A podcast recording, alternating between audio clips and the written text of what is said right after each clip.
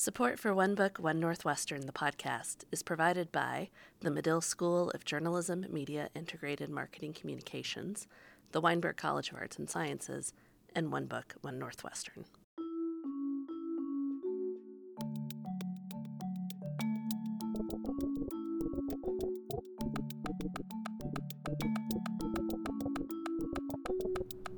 Welcome back to One Book, One Northwestern, the podcast. This time around, producers Bailey Picard, Maggie Galloway, and Madison Donnelly present real life stories of judging and being judged. Here we go.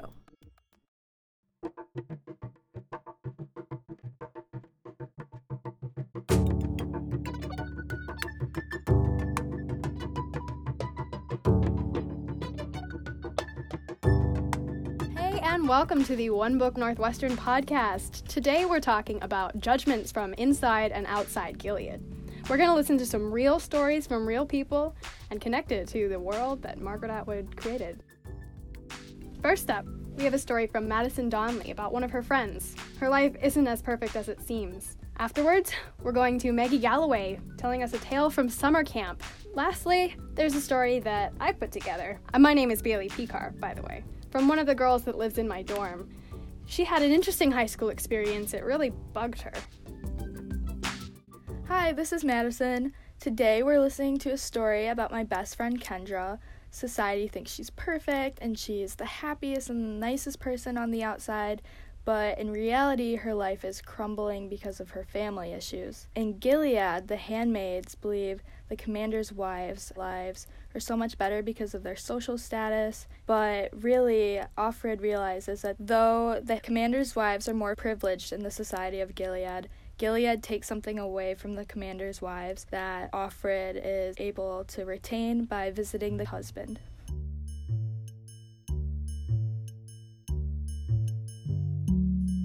When everybody first meets me, they think that I have the most perfect life and that I'm this perfect girl and have it all going on because they see what's going on on the outside. They see my Instagram pictures or they see pictures on Facebook of my family and they think that we have this most perfect family and I come off with all these smiles and this bright personality and everyone thinks I like I'm so confident and have it all going on. But really that's completely not true. I don't know, once someone gets to actually know me, like on the inside, then they can see that all of that's just like a cover up for my actual life. I am the most insecure person you'll ever meet. I hate myself. I hate the way I look. I hate my body. I've, I can't tell you one day where I've ever gone without like judging myself or thinking about the way I look or like criticizing myself. Um, and it's not even near perfect. It's so messed up. My my mom won't even buy me a $200 mattress or food for the week. My family is just so freaking messed up. My mom won't let me talk to my dad, and my dad won't let me talk to my mom. And if I do talk to my mom or I do talk to my dad, then the other parent doesn't talk to me. They cut me off. Lately, I've been talking to my mom more, my sisters more. So my dad threatened to stop paying for my college and he took my car away and he stopped feeding me and he stopped paying for food. My dad's never really there for me. He only wants to make my mom mad. So then that's when he gives me more attention. And my mom doesn't really want to have a relationship with me either. She only does it to get back at my dad. That's why a lot of the time I live with my best friend or I sleep at my teacher's houses because I can't even stand to sleep at my own parents' house just because there's so much drama and chaos and yelling and fighting and screaming and I'm just so over it. I'm so done. All I want is like an actual family. That's my goal in life. I don't care about money. I don't care about a career. I don't care about where I live all I want to be is the best mom and have the great husband to support me and that we can be a great team together because none of the other bullshit matters. I don't care about being privileged or money. At the end of the day, I just wish I had a normal family, a family where we could all eat Thanksgiving together or a family where the cops aren't at my house every other day or where I'm not crying every day because my dad's calling me a piece of shit and when my family's not even there for me like I'm just so lost. Like I came from the, I used to have this great family and then when the divorce happened, like all the walls just came tumbling down. And it just sucks like not having my mom or dad visit me at college or I don't know, my mom or dad not even caring how I am. It makes me feel honestly really shitty to know that I'm never going to be good enough for either parent and that like they don't truly love me. It's all just a show to show that we have this perfect life on Facebook and Instagram. The Society of Handmaids in Gilead judge Serena Joy, and our society judges Kendra for their wealth. Though they are privileged, their lives are far from perfect.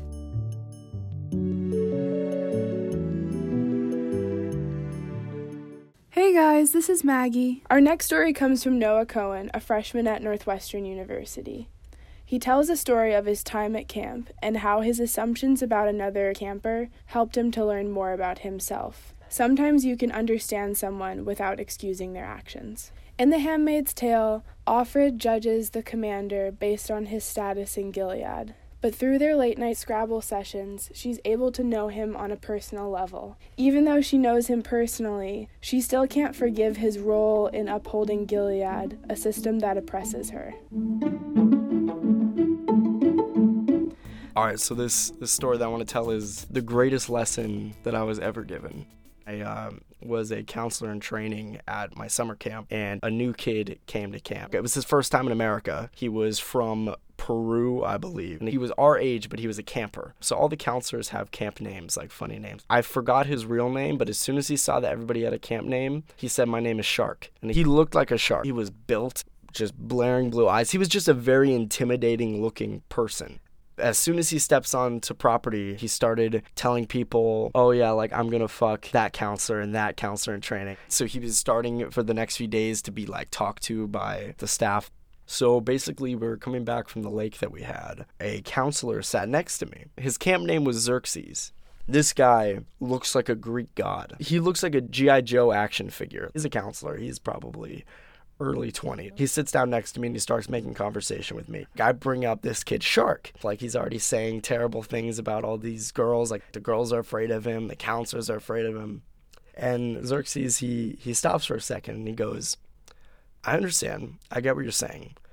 But think about it from his point of view. Your parents send you to a country that you don't know, where they speak a language that you don't understand too well you come from a place where you're told that you need to be the strongest where his father we found out this his father told him that he if he doesn't have sex with three girls in his time at camp that he's a loser which is crazy. And then suddenly you're put in a place where everybody thinks you're an animal. If you treat somebody like an animal they're going to act like an animal. And that really opened my eyes. It's something that always is in the back of my mind. Like, try to understand why people do the things that they do. Because nine times out of ten, it's not because they're a bad person, it's because they're put in a situation and they react the only way they know how to react. Noah is studying radio, film, and television and is from Los Angeles, California. Hey, it's Bailey again. So, I don't know if you remember a little character called Janine in The Handmaid's Tale, but she was humiliated and judged over and over again by the wives. Well, judgment is super dehumanizing. We have a story from Mackenzie Gens, a freshman at Northwestern University, tells a tale from high school. And yes, there are bugs included. It was my junior year of high school, and I had to get some Santa hats for my orchestra concert. And I went to this pawn shop kind of place, and I got the Santa hats. But Little did I know, I also brought bed bugs home with me that day. At least that's where we think we got them. We don't really know. The next few weeks, nothing much really happened, and then I got a bunch of bug bites one night and I remember going up to my mom and I'm like, I don't usually get bug bites. Like, mosquitoes don't like me. We did, you know, the off spray and I had like socks on all night, which I hated. It just kept getting worse. You know, I was getting like half a dozen to a dozen or more bites a night. They started spreading to like my hands and like my face and stuff. It was almost like dehumanizing, like to have that kind of experience because some people, especially people that know you, make so many snap judgments about how things are going based on your appearance. And if you have like literal like red lumps all over your body, it's not going to go well. So I was honestly pretty embarrassed about them because it was something only I was going through. Like my parents didn't have any problems, my brother who's next door to me didn't have any problems. I was very alone in it, and that was the hard part. Continuing on, we didn't really know what it was and I kept telling my mom it's bed bugs like I know it is. It was like 2 or 3 months when I was trying to like convince her to bring someone in because there was a problem. At least I thought so because I was the only one experiencing anything at this point. She finally called him in and I told the exterminator, I'm like, I think I have bed bugs and he didn't believe me either. He said, I don't think you have bed bugs. Okay, he got in my room. I was like, this is what's happening. And he lifted up a picture frame and like a wall of bugs came out. Oh my gosh, it was insane. It's almost like you're going crazy when everyone around you is saying one thing, but you know it's another thing. My parents didn't believe me, and the exterminator at first didn't believe me, but I knew. So yeah, it was kind of like being an inanimate object where you're just talked around instead of to. Personally, I'm not like the most out there person or anything, and I think that's why perhaps my cries were overlooked is because I wasn't adamant enough about it. It was something that was really affecting me, and I was more prepared to suffer in silence. I think I'm more of an advocate for people who are going through similar experiences. Like, I guess it comes back to like how you're using your time on this planet. Like, are you going to use your time to listen to people? Like, I think that's really powerful. Like, saying that it's more important for me to be using my time to hear your story right now than doing anything else. So now I turn the question to you. How are you using your time?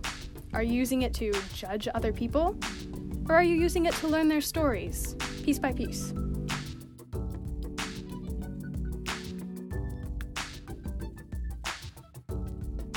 The audio piece you just heard was composed of individual pieces that were produced by Madison Donnelly, Maggie Galloway, and Bailey Picard.